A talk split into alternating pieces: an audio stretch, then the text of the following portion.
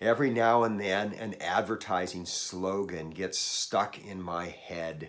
One that I remember from childhood was from Zenith Electronics. The quality goes in before the name goes on. And the Apostle Paul is writing something similar to the church at Corinth. You could say that he is saying the quality goes in before God rewards the works. We're looking today at one aspect of what a quality work is. Welcome to Truth Talk with Ed Skipper, published every Monday, Wednesday, and Friday. One day you will sit at the judgment seat of Christ and give an account for your works. Listen to what that scene will be like. 1 Corinthians chapter 3 verses 11 to 15. For no one can lay any foundation other than the one already laid, which is Jesus Christ. If any man builds on this foundation using gold, silver, costly stones, wood, hay, or straw, his work will be shown for what it is, because the day will bring it to light.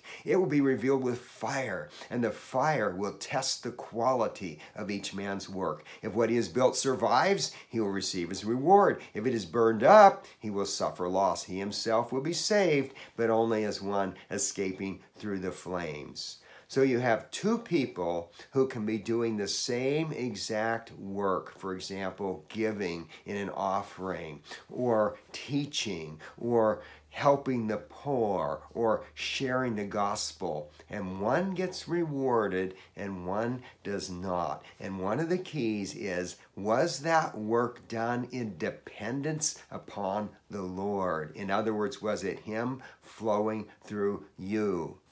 Now, here in Lebanon, Oregon, we have a water wheel down on 2nd Street. If you don't know what a water wheel is, it's a wheel that turns in the current of a stream and is an old fashioned way to generate electricity.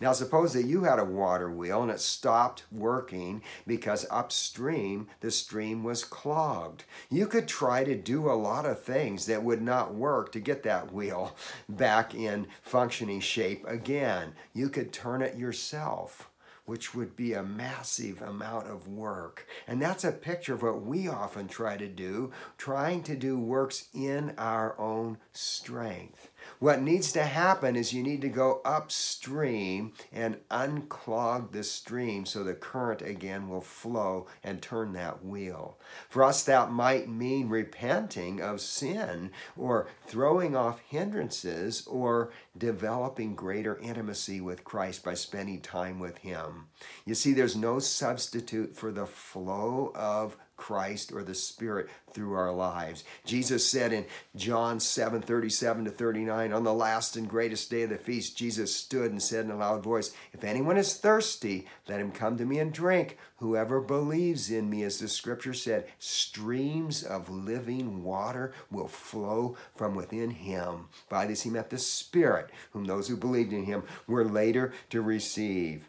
Friends, there's no substitute for the Spirit of Christ in us and flowing out of us. And when we do works dependent on Him, those are works that God will one day reward. For more information about what kinds of works God will reward, I've been on that topic in recent episodes of Truth Talk, so check back. And there's also a few more episodes on this topic. And until next time, may your works be de- done in dependence on the Lord as His Spirit works through you.